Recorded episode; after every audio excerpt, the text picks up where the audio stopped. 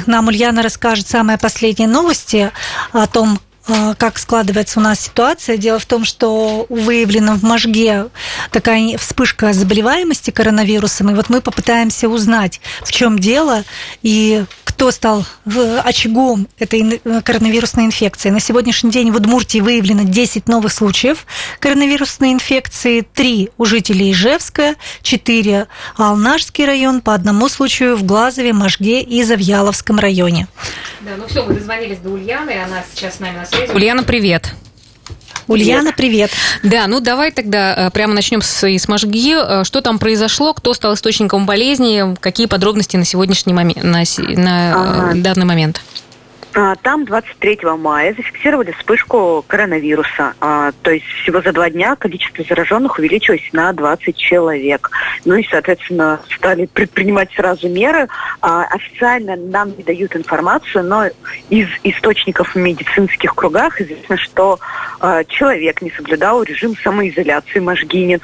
Симптомы болезни, видимо, не проявлялись, поэтому он майские праздники отметил в кругу родственников и друзей. Они, естественно, разъехались, общались в других компаниях, ходили на работу. Ну и вот результат, как говорится, налицо: сразу резкий рост заболеваемости.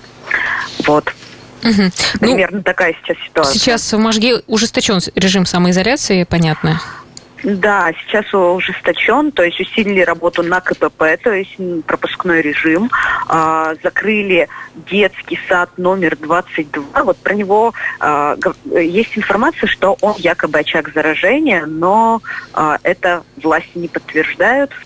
Ну, там, возможно, эту информацию они считают некорректным озвучивать. Сейчас в Можге не работают ярмарки, рынки, магазины, но только аптеки, продуктовые и, естественно, медицинские, магазины медицинских и офтальмологических изделий. Парки, скверы, естественно, учреждения дополнительного образования для детей, культурные сооружения какие-то и общественный транспорт до 26 мая закрывали. Как я понимаю, сегодня вот он должен был, автобусы должны были начать снова курсировать. Ну, у нас есть комментарий главы Можги Михаила Трофимова. Ну, в принципе, сути, он сказал уже да, то же самое, сути, что сказал. Да, по сути, он скажет то же самое, что ты уже сказала.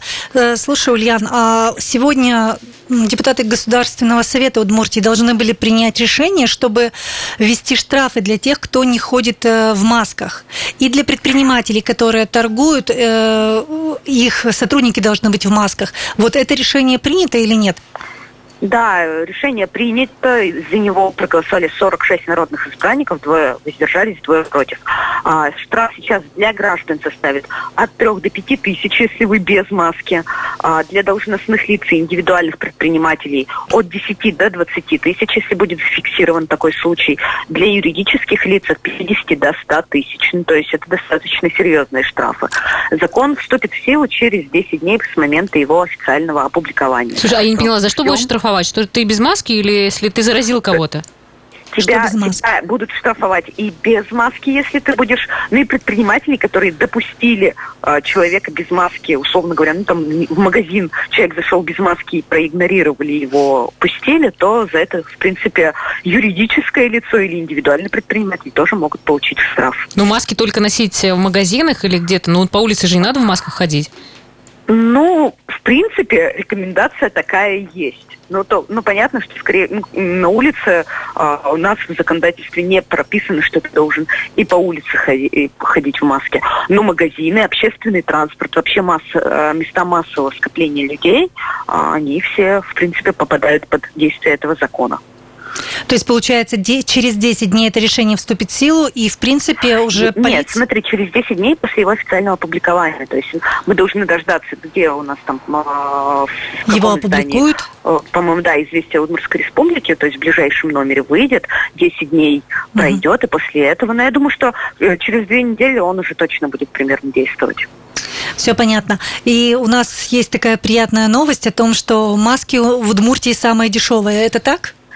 Да, действительно, такой рейтинг опубликовала, такое исследование опубликовал Nation News.